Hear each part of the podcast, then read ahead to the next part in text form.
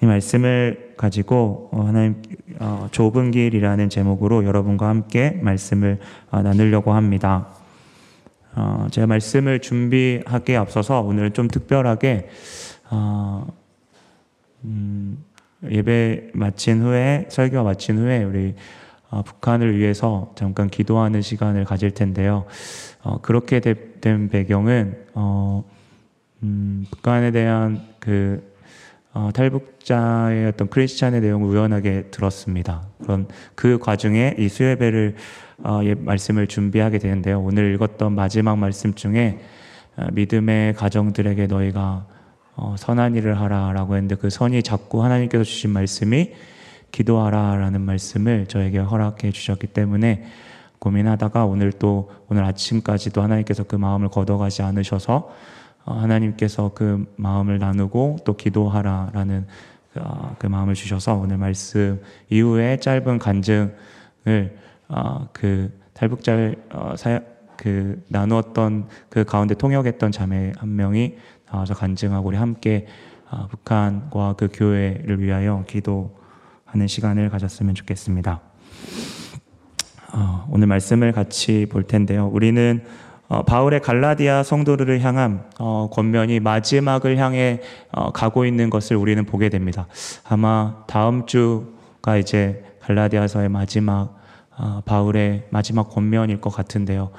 마지막으로 갈수록 바울이 다급했는지 어, 하고 싶었던 말을 계속해서 반복하고 또 어, 계속해서 반복하고 그것을 강하게 명령으로 이야기하는 모습을 보게 됩니다.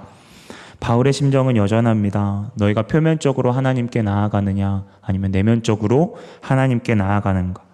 반복되는 말씀이지만 저는 이 갈라디아서의 그 핵심적인 그 내용이 어쩌면 우리 안에 하나님께서 계속 물으시는 물음이라라는 생각을 하게 되었습니다. 오늘 말씀을 보게 되면 그 물음 가운데 가장 큰 특징이 그, 그 그러한 일들이 바로 믿음의 경주와 같이 계속 지속되어야 된다는 것들을 오늘 이야기하고 있습니다. 경주라는 말에는 두 가지의 의미가 있다고 생각합니다. 첫 번째는 그 반드시 끝이 있다라는 부분이고요. 두 번째는 그 가운데 고통스러운 순간도 있겠지만 결승전까지 참으며 내가 인, 우리가 인내해야 함, 인내해야 한다는 것을 어, 이 경주라는 단어를 통해서 우리는 쉽게 이해할 수 있습니다. 어, 수많은 선진들이 이 믿음의 길을 걸어갔고 동일하게 오늘 어, 바울은 우리에게 그 믿음의 길을 가라고 초청하고 있습니다. 바울은 하나님께 어, 마음의 중심으로 나아가는 자는 바로 너희가 그런 추상적인 거기에서 너희가 현실 가운데에서 믿음의 사람들에게 어, 이웃에게 사랑으로 너희가 나아가야 된다라고 말하고 있습니다. 그 사랑은 우리가 억지로 할 수 없는 성령님께서 우리에게 온유한 마음을 주셨을 때 가능함을 말합니다. 우리가 저번 주에 온유함에 대해서 이야기했는데요. 온유함은 어, 남들이 잘 보기에 어떠한 친절함이 아닌 어, 나도 그러한 일, 남들이 연약한 모습을 보았을 때 나도 충분히 그러한 일들을 충분히 저지를 수 있고 연약한 사람이다. 합리화하는 것이 아니라 나도 그러한 연약한 사람이다. 라고 자기를 낮추는 가운데에서 형제를 사랑하고 그렇게 바라보는 것을 말합니다. 오늘 그 사랑에 대해서 처음부터 광범위하게 이야기하고 있지 않습니다. 어떤 우주적인 사랑을 이야기하지 않고요.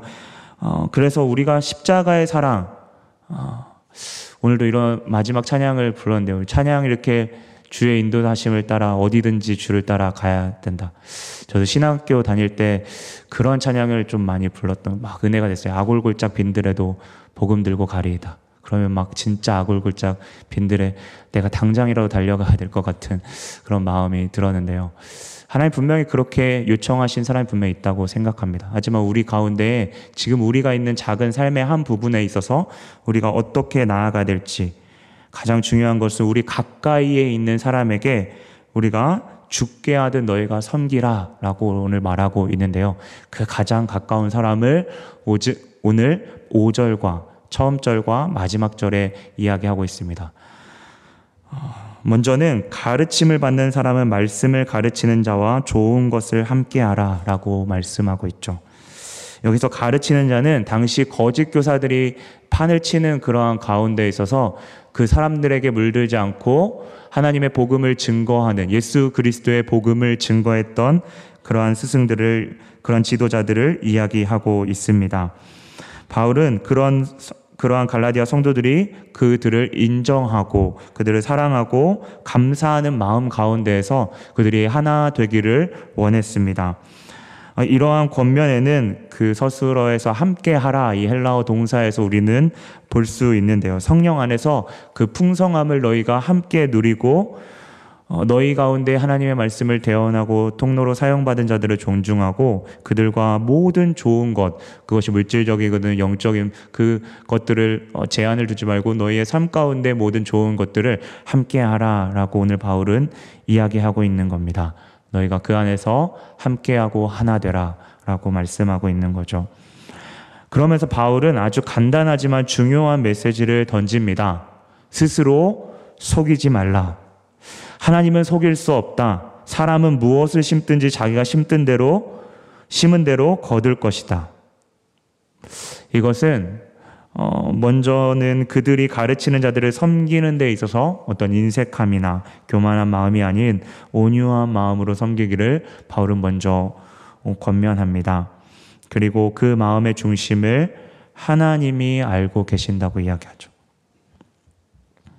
여러분, 그러한 면에서 어, 운동으로 비유한다면 이 경주는 우리가 사소하게 생각할 수, 생각할 수 있는 수많은 어떤 기본기와 반복되는 연습이 필요함을 생각하게 합니다. 어, 물론 하나님께서 우리에게 순교의 자리를 맡기실 수도 있지만 우리의 삶의 작은 부분, 우리의 바로 옆에 있는, 우리 바로 앞에 있는 그러한 사람들과 우리 어떻게 내가 다가가야 될지, 죄 사랑을 어떻게 나눠야 될지를 고민하는 데에서 분명히 시작된다고 말하고 있습니다. 어쩌면 이것은 이 시간이 우리에게 가장 젊은 시간이기에 우리의 평생의 시간, 미래의 시간을 놓고 봤을 때 지금 이 시간이 가장 젊은 시간이기에 하나님은 지금부터 작은 것 작은 것 하나 하나님 앞에 순종하고 묻기를 원하십니다. 바울은 이에 보편적인 어떤 우리의 삶의 모든 영역에서 하나님의 자녀로서 어떻게 살아가야 될지를 어떤 일반적인 법칙으로 우리 안에 납득하기 쉽도록 이야기합니다. 그것은 농사에 관한 건데요. 농사를 짓는데 어떠한 씨를 심느냐에 따라서 그 열매가 다르다는 겁니다. 너무나도 자명한 법칙이지만 그러게 우리의 마음의 중심을 보시는 하나님은 우리의 내면의 중심을 알고 계시고 동시에 우리는 우리의 마음을 숨길 수 없다는 것을 이야기합니다.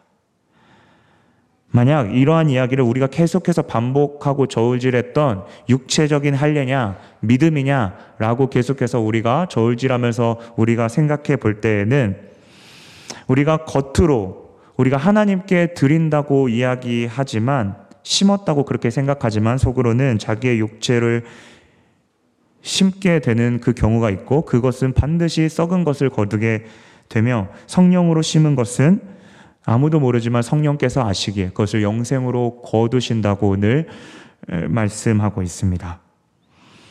그렇다면 우리가 여기서 우리의 작은 것 하나하나라도 육체의 소욕으로 우리 자신이 혹여 우리가 지금 심고 있는 것이 있는지 그 목적의 깊은 마음의 내면 가운데 내가 다른 것이 아니라 나의 육체적 소욕과 정욕, 욕심의 그 중심에 있어서 내가 심는 것은 무엇인지 우리는 어, 살펴봐야 합니다. 어, 이 시대에 보면 전자기기나 아니면 혼자 생활하는 익숙한 시대를 우리는 살고 있죠. 그래서 어, 저는 이러한 문제들이 관계와 되게 많이 밀접하다는 생각을 말씀 묵상하는 가운데 했습니다. 어, 오늘 그리고 저번에 우리가 같이 성령의 열매에 대해서도 우리가 같이 살펴봤듯이 어떠한 육체적 소욕에 대한 육체 일에 대한 어떤 그러한 열매, 형태와 성령의 어떠한 열매를 자세히 들여다보면 그것이 관계라는 키워드 안에 이렇게 수렴된다는 것을 우리는 어, 알수 있는데요.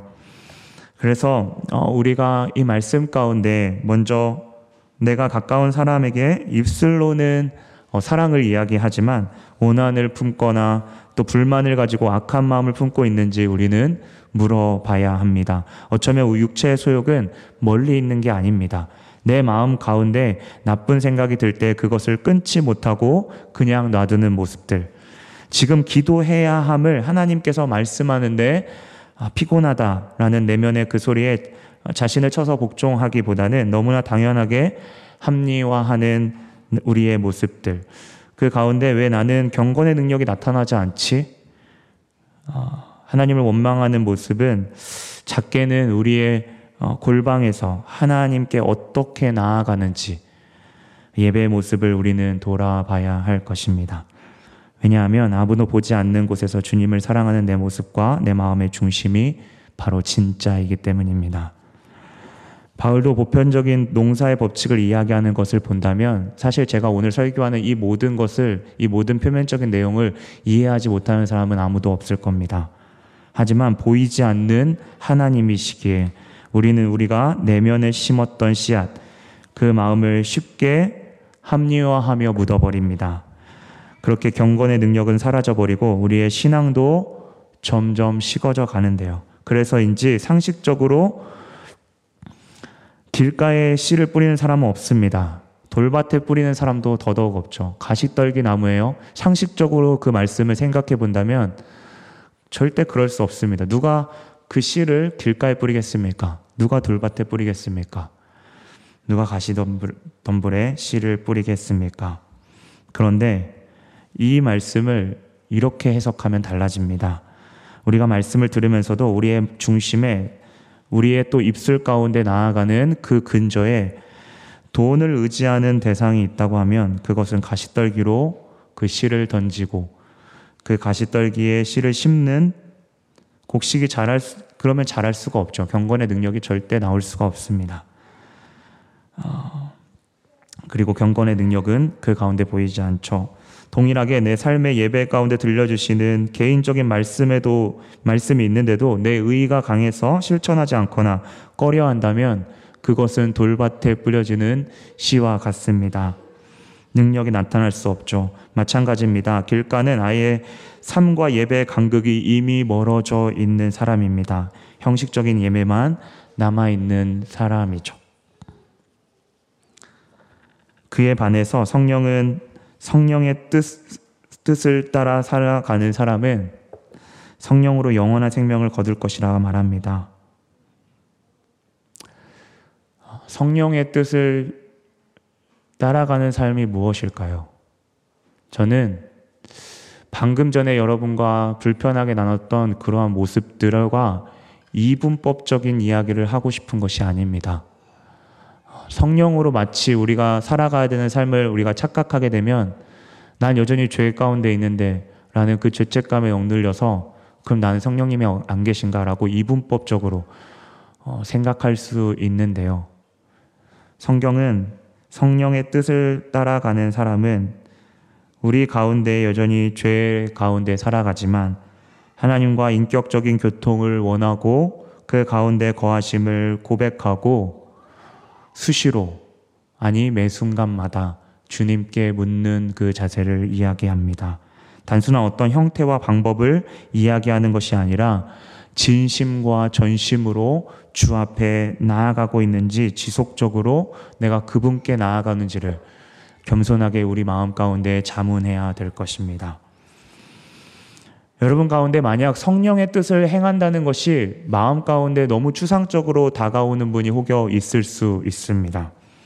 그러면 저는 다윗의 10편과 사무엘상 21장부터 사무엘하 끝까지를 오늘 집에 가셔서 읽어보시라고 저는 추천드리고 싶습니다.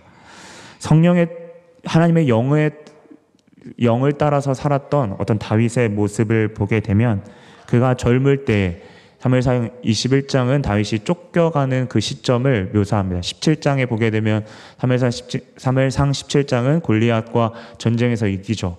그러면서 이제 다윗에 대한 백성들의 어떤 그런 것들이 높아지니까 사울이 시기해서 이제 다윗을 죽이려고 하는 그 장면이 바로 21장부터 등장하는데요. 그 이후로부터 어, 그러면 사무엘 다윗이 끝까지 잘 살았냐? 아닙니다. 사무엘하 11장을 보게 되면 여러분이 알다시피 바세바의 그 사건을 범합니다. 그 가운데서도 다윗이 가장 찾았던 하나님의 성신이 내 앞에서 떠나지 않게 해달라는 그 다윗의 자세를 우리는 볼 때에 성령의 뜻을 행하는 사람은 어떤 단순한 죄를 짓고 안 짓고의 문제가 아닌 하나님의 관계 가운데 그가 어떻게 나아가는지 예, 그 반응을 본다면 우리에게 성령이 따라 행하는 사람의 어떤 추상적인 그 말이 우리에게 좀 더 와닿을 거라 생각되어집니다. 이외에도 성경에 많은 사람들이 어, 하나님께 기도하며 나아갔습니다. 성령을 따라 좇는 사람은 대부분 거의 대부분이 기도하는 사람으로 우리가 이해할 수 있는데요. 성경에 많은 사람들이 그러한 중요한 순간 가운데에 하나님께 엎드려 기도했습니다. 그들이 좋을 때, 감사할 때만 떳떳하게 하나님께 나아간 것이 아니라 그들이 민족의 아픔이 있었을 때, 또 그들이 수직 가운데 있었을 때 그들이 하나님께 기도하며 나아갔다는 사실입니다. 우리 또한 그렇게 매 순간 주님께 우리의 마음을 정직하게 물으며 수시로 내 마음의 중심이 내 경험이나 생각으로 딱딱해져 있지 않는지 기도하며 우리가 그렇게 나아가다 보면 우리는 성령께서 그 끝에 하나님과 영원히 함께하는 가장 큰 복, 그 어떠한 복보다 우리에게 가장 큰 복인 어, 그 복을 우리에게 선물로 주심에 우리는 그 끝에서 감격하게 될 것입니다. 바울은 좀 더 구체적인 우리의 삶을 예로 보여줍니다. 우리가 만일 성령이 주시는 마음 가운데 성을, 선을 행한다면 어떤 그 결과와 상관없이 우리의 목적과 상관없이 나아가야 함을 이야기합니다. 사실 이 부분이 어, 제가 이 말씀을 묵상하면서 참 쉽지 않은 부분이라고 생각되어졌습니다. 어, 특별히 우리가 선을 행하는 가운데 낙심하지 말라고 하는데요. 여러분 낙심하는 이유가 보통 무엇입니까? 어, 열매가 어, 빨리 나오지 않거나 내가 원했던 열매가 아닐 수 있다는 그 걱정에 우리는 미리 걱정하게 되고 낙심하게 됩니다. 결과를 우리 스스로 그려놓고 기다리는 거죠. 하지만 믿음의 선진들을 보게 되면 그 성령의 열매를 심는 가운데 인내가 필요하다는 것을 어, 이야기합니다. 이것은 제가 서두에 말했던 것처럼 어, 믿음의 경주 가운데 가장 중요한 것이 바로 인내하는 삶입니다. 인내하는 모습, 인내하는 자세가 우리 가운데에 필요한 거죠. 사실 이것이 가장 쉽지 않습니다. 그리고 이 길을 온전히 걸어가는 크리스찬은 많지 않습니다. 예수님도 그러셨죠. 그 길은 협착하여서 그 길은 좁아서 찾는 이가 적다 라고 좁은 문으로 들어가는 그 좁은 길로 나아가는 사람을 그렇게 말씀하셨습니다.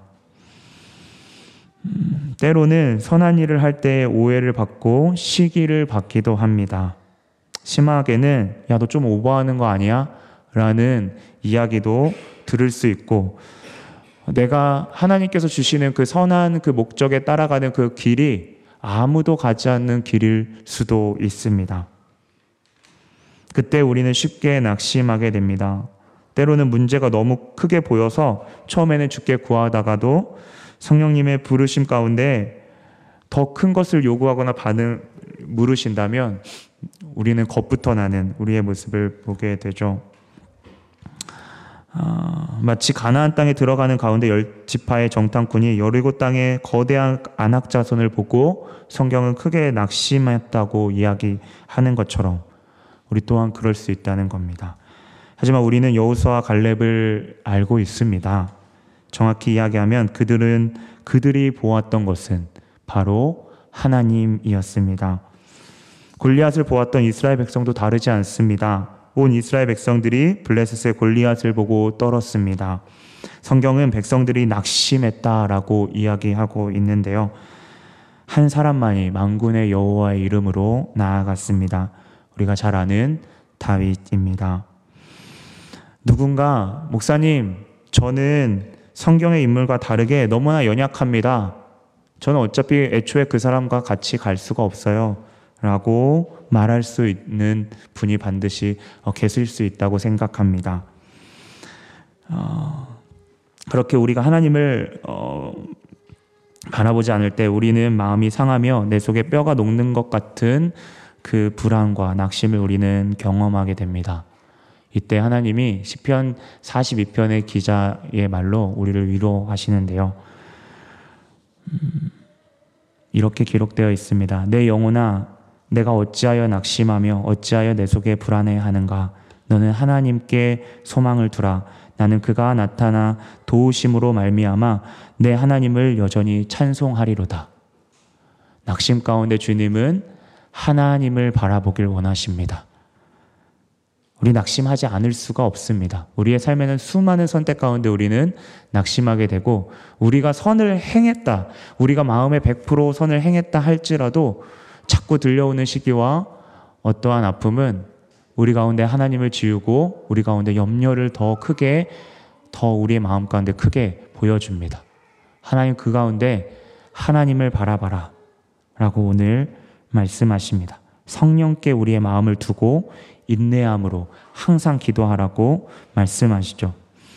바울은 이에 대해서 우리가 성령의 인도함 가운데 예수 그리스도를 우리의 마음의 그릇에 담았기 때문에 예수 그리스도를 우리의 마음에 담고 우리가 그렇게 나아가기 때문에 우리 안에는 성령의 능력이 있고 그 능력 가운데 그분을 의지해서 나아가라고 말씀하고 있습니다.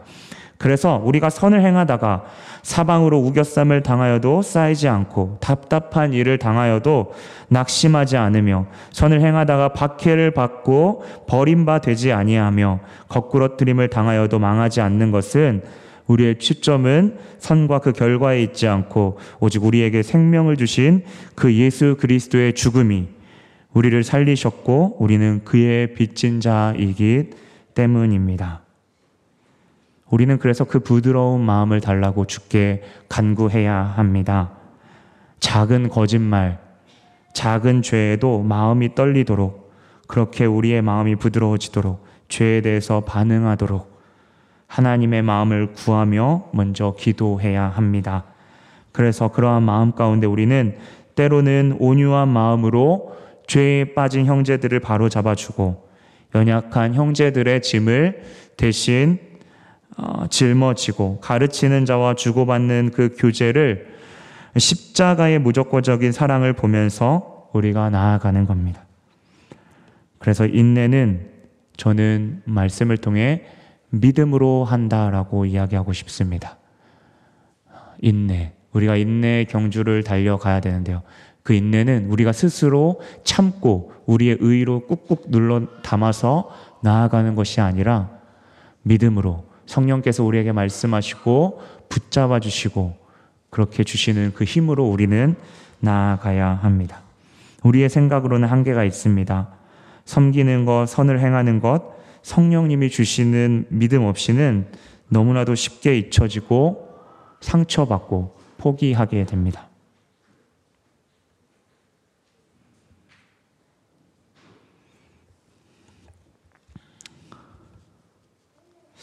바울은 이러한 진리를 성경에 명확하게 이어, 이야기합니다. 그러므로 우리가 낙심하지 아니하노니 우리의 겉사람은 낡아지나 우리의 속사람은 날로 새로워지는도다. 우리가 잠시 받는 환란에 경한 것이 극히 크고 영광한 영원한 영광에 중한 것을 우리에게 이루게 함이니 우리가 주목하는 것은 인정이나 돈이나 명예나 칭찬에 보이는 것이 아니요 오직 보이지 않는 것이니 보이는 것은 잠깐이요 보이지 않는 것은 영원함이라. 우리가 여전, 여전히 죄성을 가진 어, 연약한 인간이기에 주님께 나아가기 힘들지만 인내로 나아가는 것은 우리의 소망은 이 땅에 있지 않고 오늘 찬양의 가사처럼 영원한 데 있기 때문입니다. 물론 선을 행하는 것을 우리가 생각하는 도덕적인 것으로도 생각할 수 있다고 저는 생각합니다. 그것을 부정하고 싶지는 않습니다. 어, 하지만 저는 그보다 더 중요한 것은 선을 행하는 그 모습, 결과 자체보다 그 마음의 중심이 어디 있는지를 우리는 계속 보자는 겁니다. 바울은 어, 이에 대해 보편성을 가지면 어, 보편성을 가지고 이렇게 바라보게 되면 모든 사람에게 기회 있는 대로 하라고 말하는 그 동시에 너희가 가장 가까운 사람에게 특히 선한 일을 하라라고 이야기하는데요. 어, 작은 일에 충성하는 거죠. 사실 우리가 조금만 외적으로 관리하면 외형적으로는 선을 행하며 부끄럽지 않고 남들에게 존경받는 삶을 살아갈 수 있습니다. 하지만 주님이 우리에게 주시는 길에는 어, 바로 전절에 5절에 우리에게 각자의 짐 음, 헬라 원어로는 책임이라고도 번역할 수 있는데요. 책임이 있다는 겁니다. 그것이 때론 다른 사람을 살리기 위해 우리가 누명을 써야 하는 경우도 있고 때로는 남들이 알아주지 않지만 하나님께서 섬기라고 하는 자리일 수도 있습니다. 그리고 그것이 교회 안에서 조금씩 조금씩 하나씩 이루어져 갈 때 그 작은 일들이 교회를 세울 것입니다.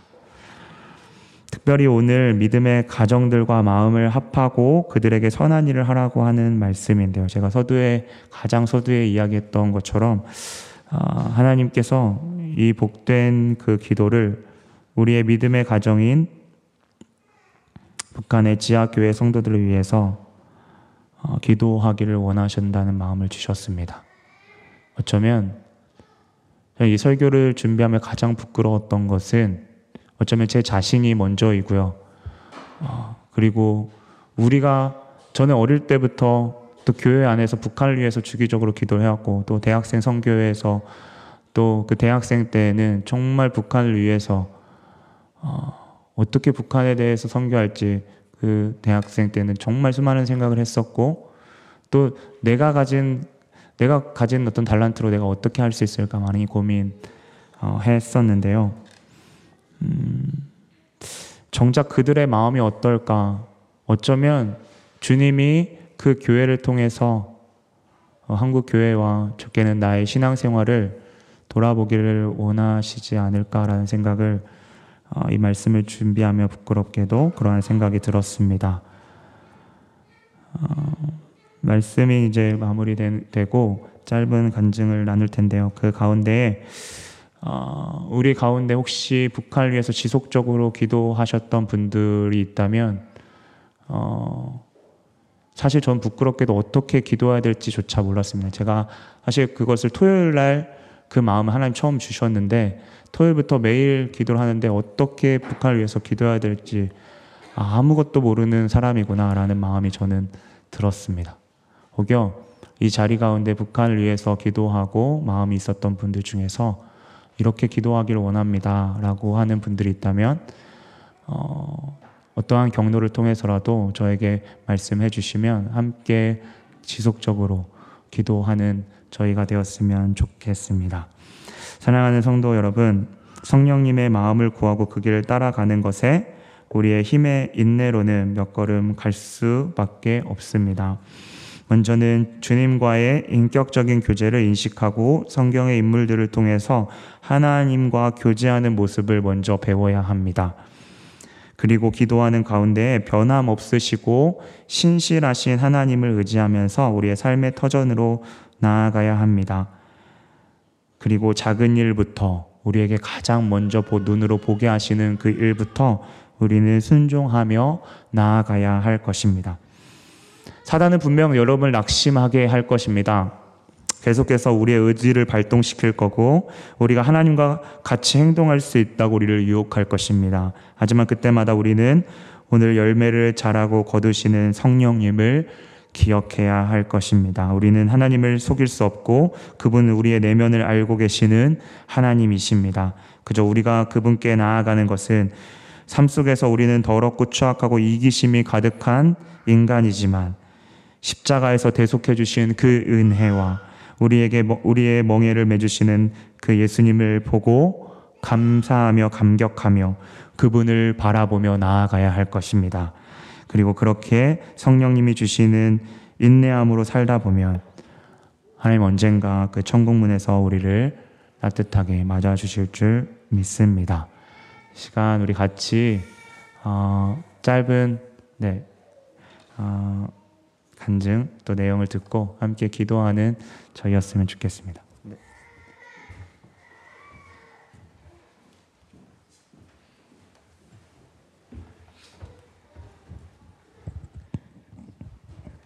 안, 안녕하세요. 저는 이번 주 월요일에 영국 그 국회에서 주, 중국에서 일어나는 북한 어린이들과 여성 여성들의 유, 여, 인권 유린이라는 주제로 토의 중에 탈북자들의 증언을 토, 어, 통역하는 일을 맡게 되었습니다. 저에게는 처음 통역을 제의하고 평소에 평소에 인권에 대해 관심이 많던 우리 교회의 두 자매와는 달리 저는 탈북자와 북한에 대해서 아는 것이 잘 없던 터라 통역을 잘 할 수 있을까에 대한 저만 걱정하면서 갔는데 제가 생각했던 것보다 훨씬 더 큰 것을 보게 되어서 이 자리에서 그것을 짧게 나누고자 합니다.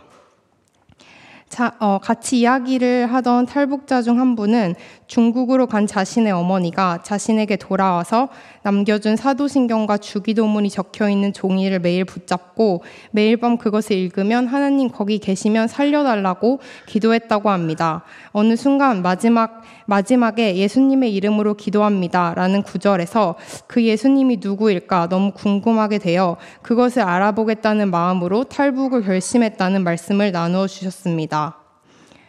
또 다른 분은 강제 낙태를 당하던 순간에 하나님이 나의 아들도 너를 위하여 이런 같은 고통을 당했단다. 너도 가서 내 이것을 내 백성과 같이 가서 나누라. 라는 음성을 들었다는 간증을 해 주셨습니다.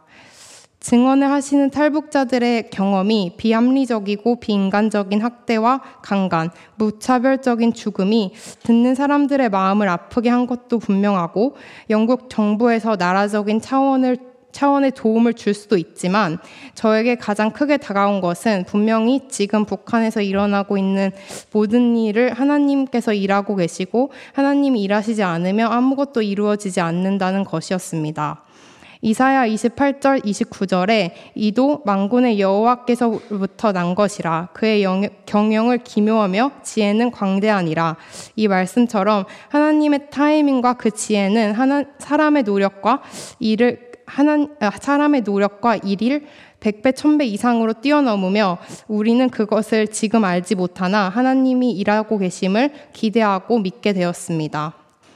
탈북자 중에 한 분이 나, 나누어 주신 비, 어, 북한에 대한 비전과 그 기도 제목들을 그, 그분의 간증문을 인용, 인용해서 이 시간에 나누고자 합니다. 1번 모세가 바로에게 가서 내 백성을 보내라 라고 담대하게 이야기했던 것처럼 북한의 정부가 그리스도인에 대한 박해를 멈추도록. 2번 북한의 2,300만 명 목숨이, 목숨이 진리의 하나님께 달려있음을 선포하며 동방의 예루살렘 평양이 다시 회복되고 북한의 자유와 인권이 회복되도록.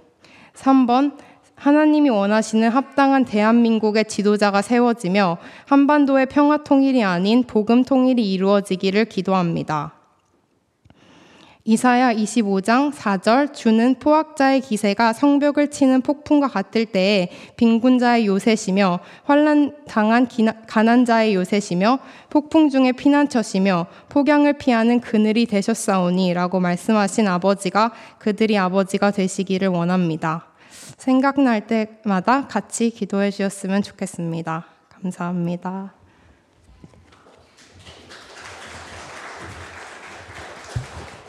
네, 우리 같이 찬양 어, 마지막 찬양 우리 같이 한번 부르고 어, 찬송가 부르고 같이 기도했으면 좋겠는데요. 어, 저도 어, 이게 전 시작이라고 생각합니다. 북한을 위한 하나님 마음을 어, 주셨고 또 말씀 가운데 너희 믿음의 형제들에게 그렇게 먼저 하라 라고 하는 그 마음이 저는 계속 기도하는 가운데 북한에 대한 마음 하나님 주셨습니다. 아, 우연이 아니라고 생각합니다. 하나님이 이 시간 한번 우리 같이 찬양하고 기도할 때 아, 우리에게는 우리 세대는 어쩌면 피부와 와닿지 않아서 우리에게 멀리 완전히 다른 나라로 느껴지는 분도 여기에 계실 수 있습니다. 하지만 우리 어머니 또 아버지 세대만 가게 되면 너무 훨씬 더 가깝게 느껴질 거고 또 우리 할아버지와 할머니 세대가 가게 되면 아무래도 더 가깝게 느껴지라 생각되어지는데요. 하나님께서 오늘 이 기도 가운데 우리 함께 가는데 신원해 달라고 하는 그 마음을 우리가 함께 품고 시간 같이 어, 찬양 1절 같이 부르고 같이 기도하겠습니다.